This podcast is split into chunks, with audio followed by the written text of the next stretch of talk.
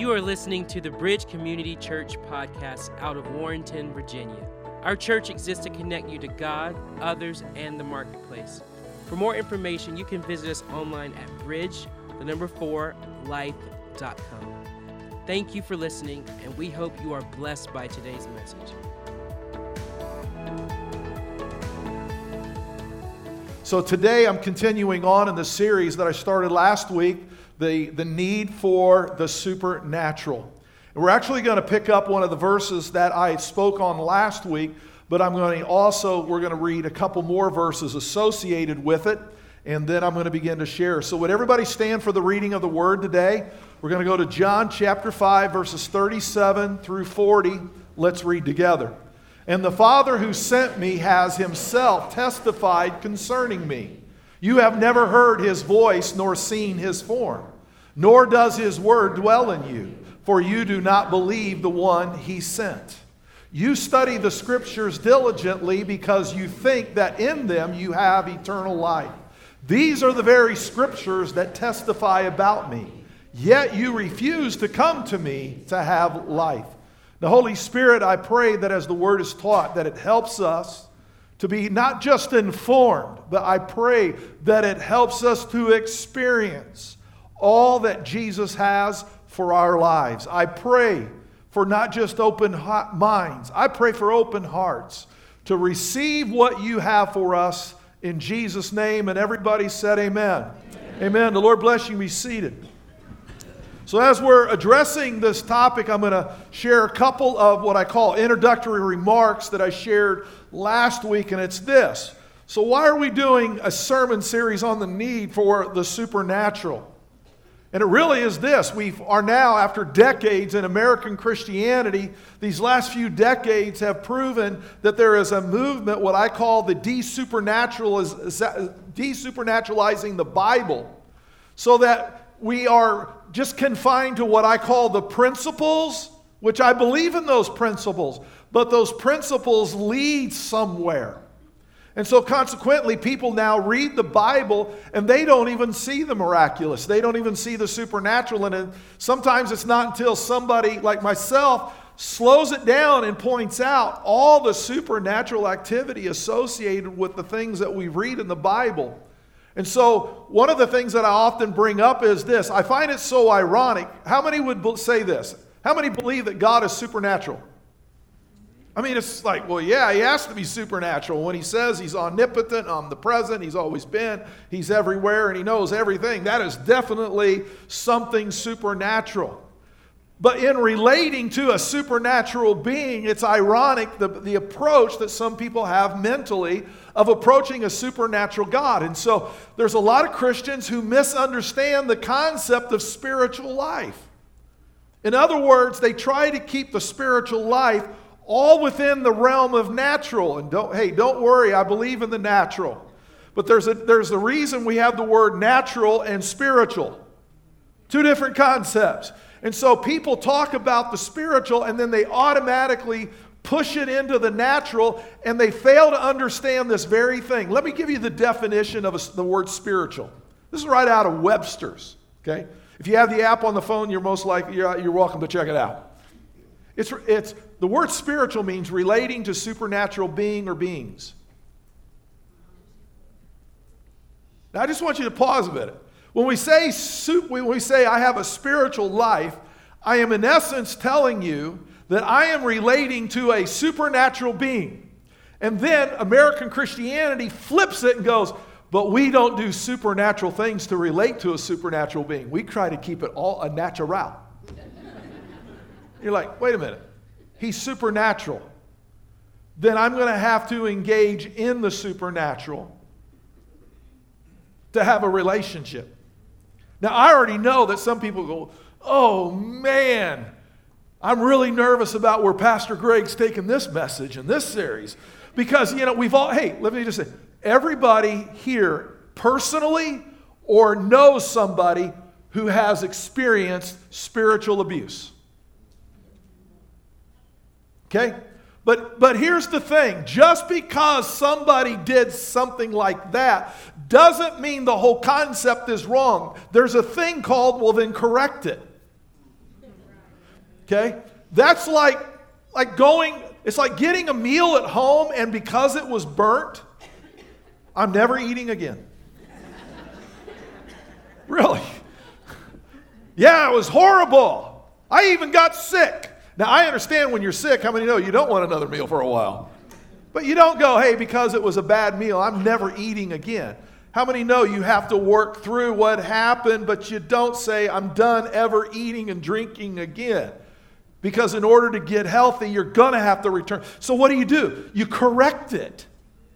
And I don't know what it is about Christians. Something goes wrong in some arena of spiritual life, and boy, it's all out the window. You're like, no, let's talk about it. Let's fix it. Let's make sure that we put out what is not of God, but let's make sure that we keep what is of God. Just because somebody has abused the scriptures in interpretation doesn't mean I don't read my Bible anymore. I thought it was awesome. So let's look at the scripture that we read today.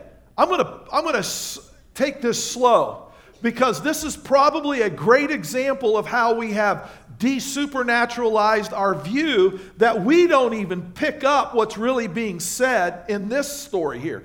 Jesus is talking to the Pharisees, he's talking to the religious leaders of the day.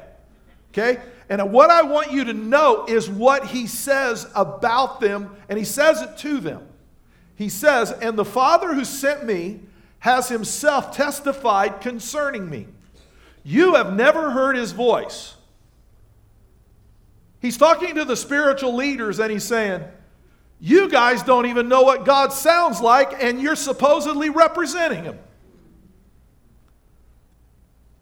That's a significant indictment. In other words, You've got all the academics, but you have nothing in the spiritual life. You don't know how to relate to a spiritual, supernatural being.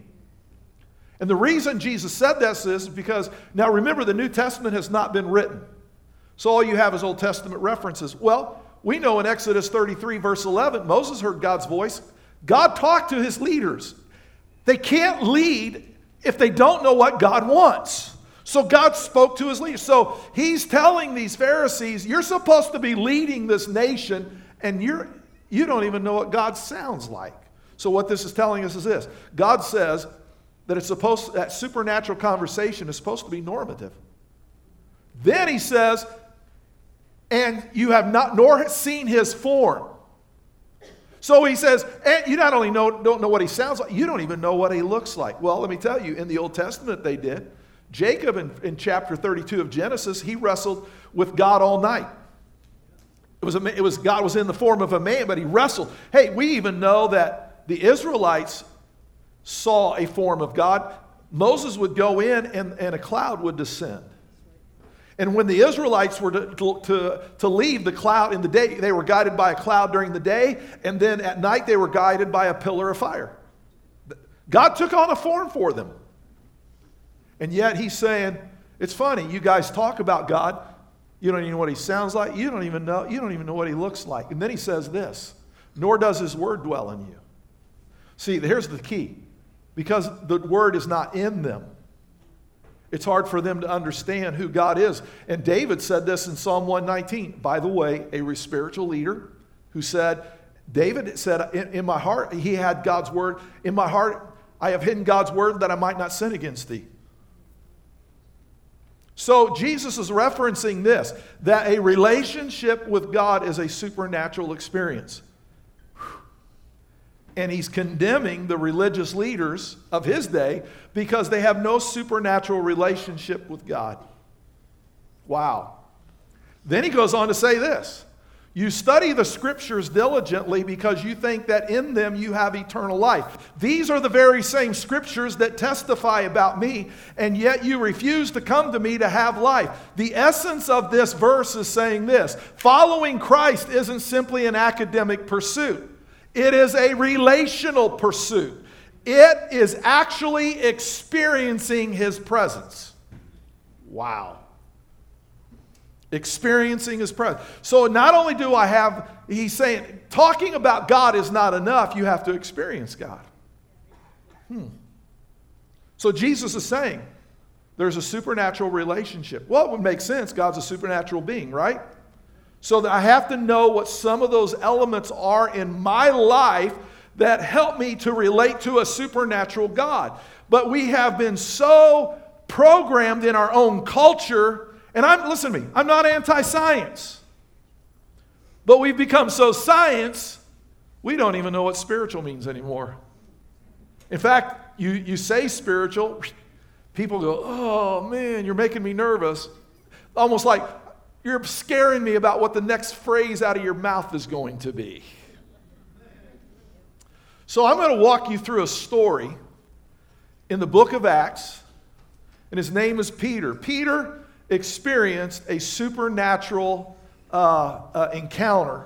And it's, it takes two chapters in the book of Acts for it to occur and then uh, and, and also for him to explain. So it's the story of Cornelius. Now, Cornelius is a centurion of the Roman army. So in, in Acts chapter 10, verses 1 through 48, you have this supernatural divine appointment where Peter goes to Cornelius' house. In Acts chapter 11, Peter is called in by the leadership because there's this disconcerting, uh, they don't necessarily approve of him going to Cornelius's house and doing what he did at Cornelius's house. Now, let me put this in modern day. See, Cornelius was a centurion who was in the Roman army, who was an occupying force at the time. And from time to time, the Roman army would commit all these atrocities. They would crucify a thousand people at a time at the slightest inclination of a rebellion. So they would do that to put the people back in their place. Now, we have a modern day equivalency of this happening today. This would be like a Ukrainian pastor meeting with one of the commanders of the Russian army who is committing some of the atrocities and leading him to Christ and his household and coming back to the Ukrainian side and just say, Hey, I just want to let you know I had a phenomenal encounter today. I went to the house of one of the generals and they've all accepted Jesus. And meanwhile, how many know the, the Russian army is a big organism, right? It doesn't stop all the atrocities. Ukrainians would be going, let me get this right. You were in the household. You could have let us know. We could have taken out one of the key leaders. And you, you did what? How do you know he's not going to continue in the atrocities? Did you ask him about his atrocities? Did he confess his atrocities? Now you understand the hot button that Peter had bumped into. And they wanted Peter to come in and give an account. Why do you why would you even go to that guy's house? Much less impart salvation. He's a criminal. He shouldn't even be here. So how does a guy like Peter say, "Well, God told me"? that just doesn't uh, that just doesn't carry the room. Because it almost is like, playing an ace in a card game. You know, like, this is my ace. God told when, when I get when I can't win the argument, God told me.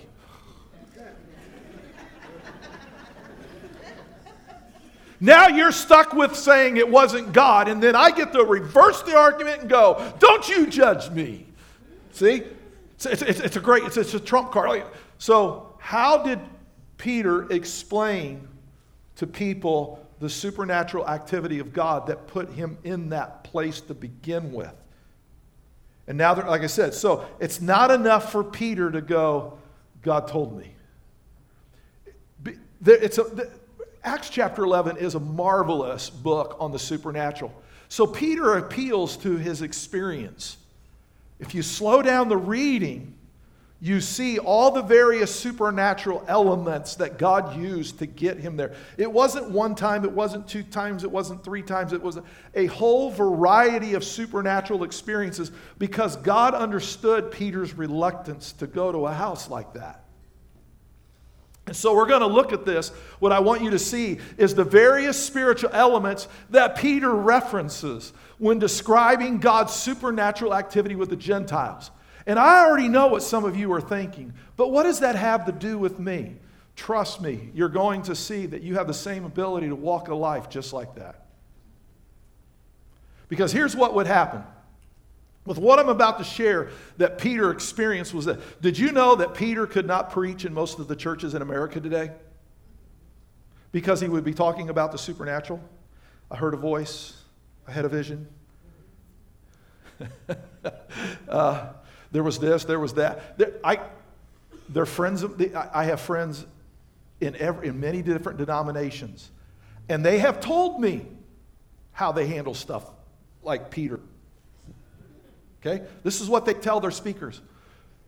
I understand it was real for you. I'm sure it was real, but I would just ask you not to go there because our people aren't ready for that. Please, please, please don't tell your testimony. It'll open up too many controversial avenues and expressions in our church. I'm just asking you to, you know, if you could leave out parts of your testimony, I would really appreciate that because then, because it, this is a church that doesn't necessarily lean into the supernatural, they say. There, there's a de-supernaturalization of Christianity, and it's, it's become second nature. You just can't talk about God's miraculous. You'll say, hey, if you want to talk to people one on one, that's fine. But man, just please don't step on the platform and talk about it. Stop. Just, just, hey, preach on the feeding of the 5,000. That's a safe message. well, you know, that was supernatural too. But you know, when you get into the, uh, the visions and all this and the angel and all that, you know, it's like, oh, please don't go there. So I'm going there. We're just going to read it, okay? Just going to read the story and let the story speak for itself. Number one is this Peter was praying. My, imagine that.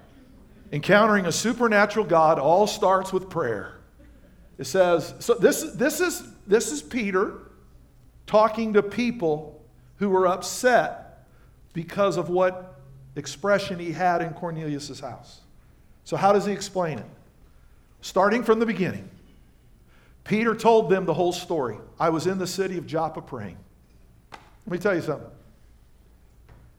So many people complain about a lack of God's activity in their life, and they're not even talking to Him. And by the way, it all starts not necessarily with me giving God my agenda. I mean, He's actually everywhere all the time. It's not like I need to inform God about my day. He's like, He's there. Okay? I need to spend more time in prayer, not because I need to tell God what's going on. I need to be in prayer so I can ask God to tell me from His perspective what's going on. Now, here's the thing people hear that and they go, well, How do you know that? How do you know when it's. I'm going to get to that. In fact, we're just going to Peter's going to lay out for us how to walk in the Spirit. Starts with prayer. Number two, it says Peter fell into a trance and saw vision. I know somebody in their brain just went, There he goes. I knew he was going to the deep end today. Hold on. And in a trance, I saw a vision. See what I mean? Peter couldn't even preach in most of our churches today. Just that sentence alone, pastor's up on the platform. Well, God bless you. Didn't you enjoy his little testimony? Come on, we know that's what would happen. I'm not mocking. That is what would happen. God bless you, Peter, but I do not want that being said in our church. Our people aren't ready for that. He says, I, he says, I saw something like a large sheet being let down from heaven by its four corners, and it came down to where I was. I looked into it and saw four footed animals of the earth, wild beasts, reptiles, and birds. So here's the thing we need to understand number one, he says a trance, and he says a vision. But without an orientation and understanding of what Christianity means by that, we start borrowing secular ideology and we're launching definitions into the church, and they aren't always biblical definitions. I mean, when was the last time anybody talked about a trance as a Christian? You know, so hey, let's just let's just delve into the word. The word trance that was used in the Greek here means this. Although awake, the mind is drawn off surrounding objects and is wholly fixed on forms and in- images lying within. Let me say it this way most of you have experienced the trance. Have you ever been in a room and you weren't in the room? In other words, your mind was somewhere else and you weren't paying attention to the conversation. You didn't even know certain people to come in, and you didn't even know certain people had left. And you, you were so engrossed in what was in your mind, and you were so, somebody was going, hey, hey, hey, hey. And you went, huh, huh, oh, yeah. And they went, welcome back. Good to have you back among us. You went, yeah, yeah. They said you look like you were uh, thinking about, yeah, yeah, I was, yeah, sorry about that. I, and if they said, can you tell us what your thoughts are in the last five minutes of the meeting, you'd go, yeah, I'm clueless. I have no idea who said what, what was said. See, we, we do experience these tra- where we, something in us grabs our attention and we literally give it all of our undivided attention that we're our eyes are open but we're not seeing what's happening around because we're so involved in what we're processing internally. So i said it's like you're in the room but you're not there. We know that that's possible. Then he says this. In his trance he saw a vision. The word vision means which that which is seen. So in, he literally saw this. He is so blocked out what's going on around him that this dialogue this, this thing that he's focused on now is turned in he's, he's literally experiencing it. and it says this he says, I saw something like a large sheet being let down from heaven by its four corners. And it came down to where I was. I looked into it and saw four footed animals of the earth, wild beasts, reptiles, and birds. So this vision was real to him. Some of you have had the same thing.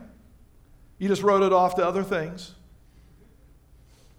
You've, you see what's happened is this we're so good about telling everybody what an evil urge is I mean, we all, how many know what all, everybody knows what an evil urge is, right? Don't worry, I'm not going to ask you to confess what those are.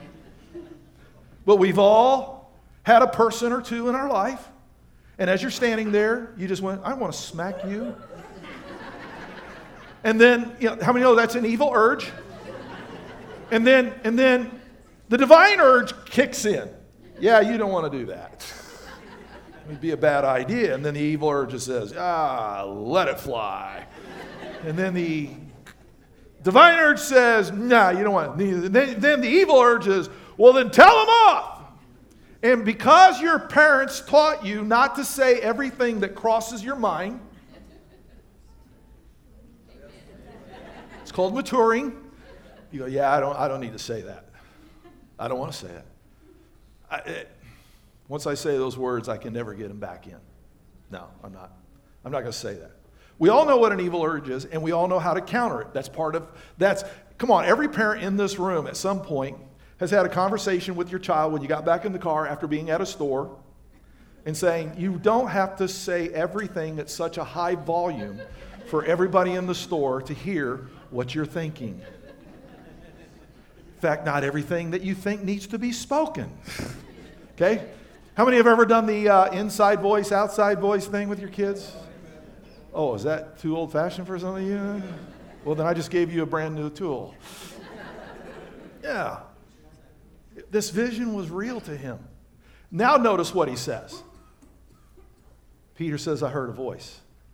Oh, some of you go, oh, man. Come on. In those conversations that you have internally, that illustration I just gave, then you have a conversation with yourself back and forth. Say it. No, you don't want to do that. Do it. No, you don't want to do that. See, we have these we have these conversations even inside of our head. And it says, Then I heard a voice telling me, Get up, Peter, eat, kill, and eat. I replied, Surely not, Lord. Nothing impure or unclean has ever entered my mouth. the voice spoke from heaven a second time. See why Peter would never be invited to most churches? Do not call anything impure that God has made clean. This happened three times, and then it was all pulled up to heaven again. So we, we I'm only at the third one right here.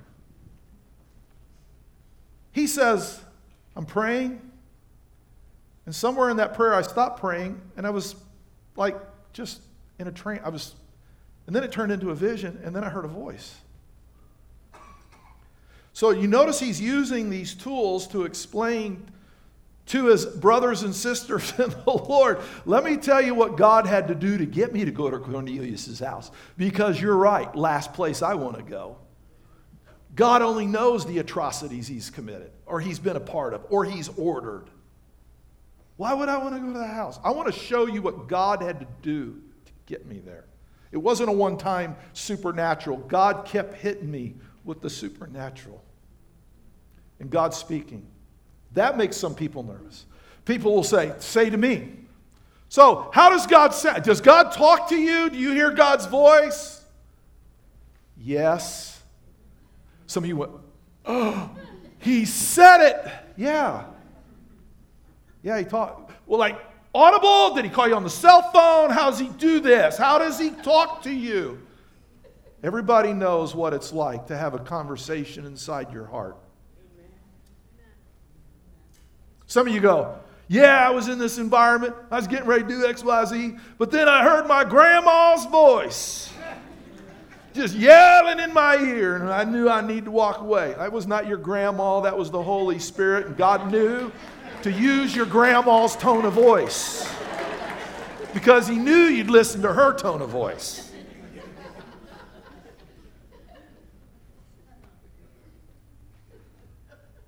You know, I said we talk about presence. See, that scares people. What do you mean, presence?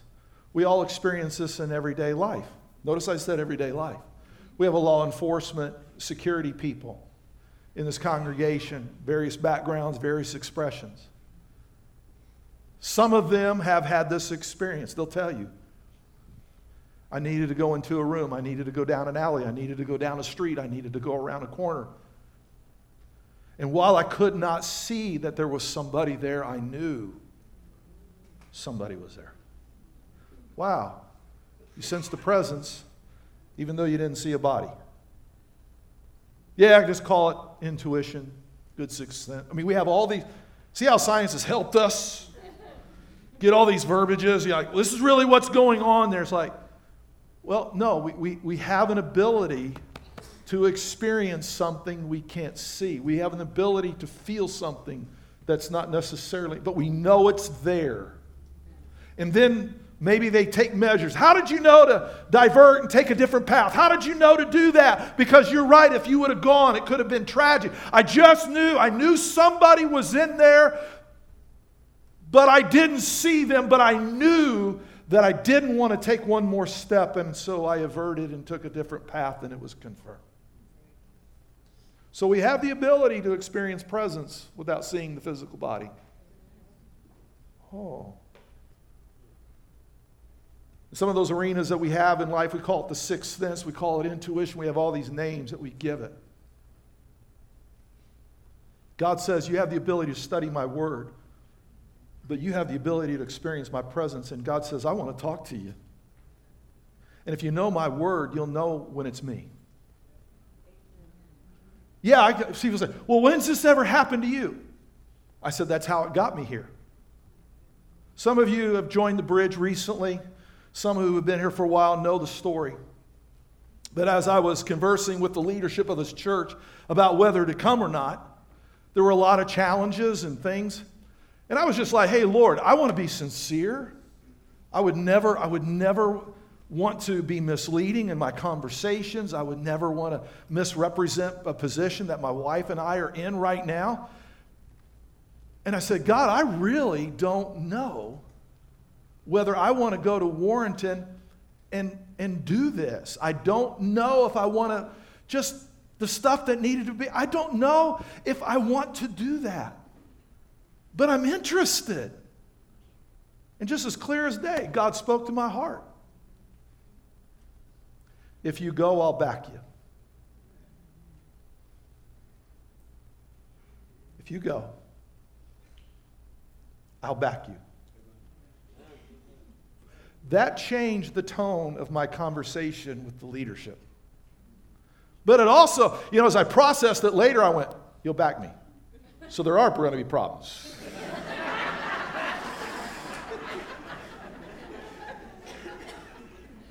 How many know? If you ain't got no problems, you don't need backup.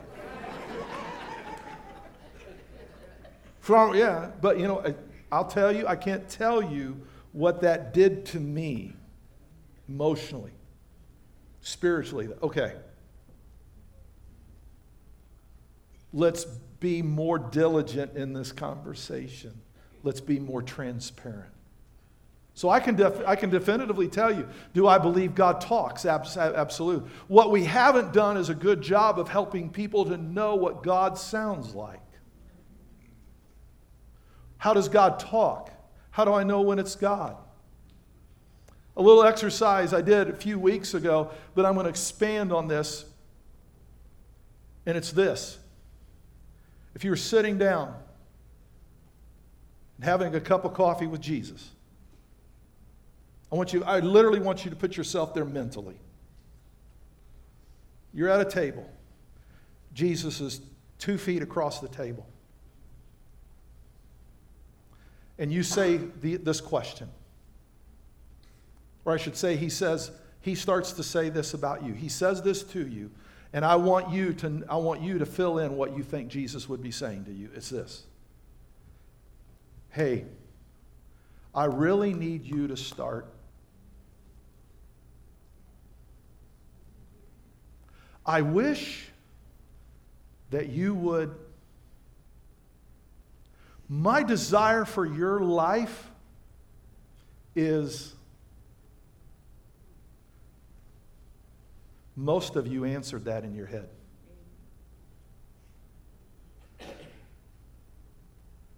You know what he's saying. You just never slow it down and, and say, What do you want me to do? What do you want me to change? How do you want me to go about this, Jesus? Talk to me. Give me the right divine urges that need to be done in this particular context. God, I have a hard meeting today. What am I supposed to do? See, most of you, God fills in that blank as soon as you pause.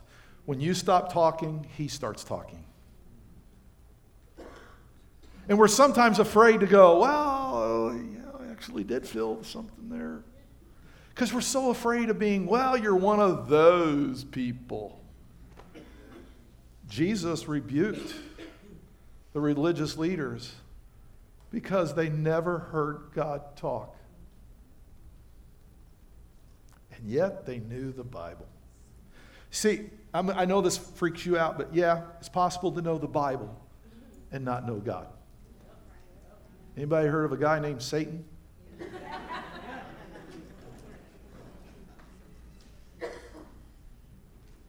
he quoted the Bible to Jesus. It's about presence. That bread that we take in communion from the Jewish heritage of their Passover, do you know what they called the bread? The bread of presence. They really believed that when they took that bread, they'd feel God. Can you imagine that?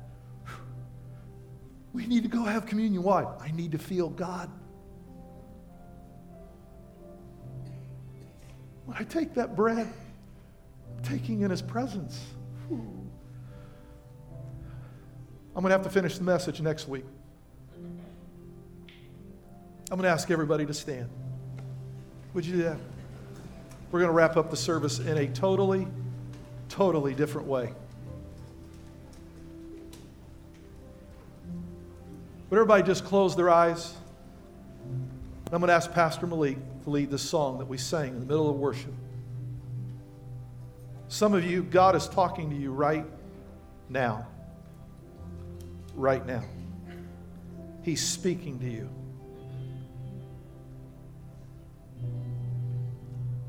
Come on, with everybody's eyes closed, I just be right because I don't want what's around you distracting you.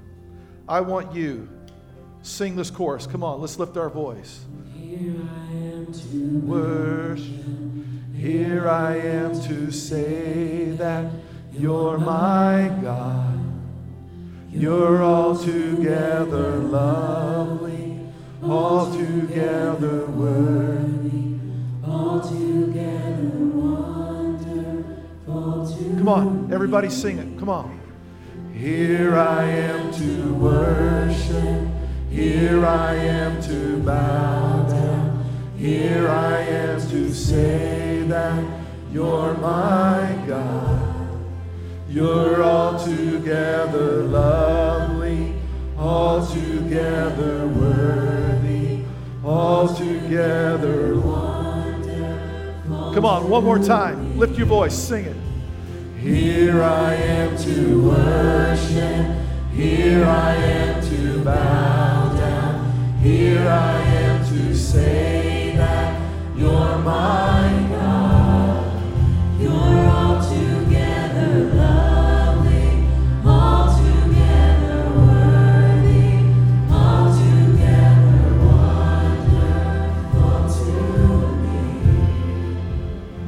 just going to ask them just to play the instruments only. I'm going to ask everyone just to lift your hands, close your eyes, and I just want you to listen. It might be awkward, but I'm asking everybody to honor this. For the next 30 seconds, I just simply want you to ask Jesus, What do you want me to change? What do you want me to do? And just wait. That voice will talk to you inside. Just as it did the Apostle Peter, it will talk to you. You'll know. 30 seconds. Come on.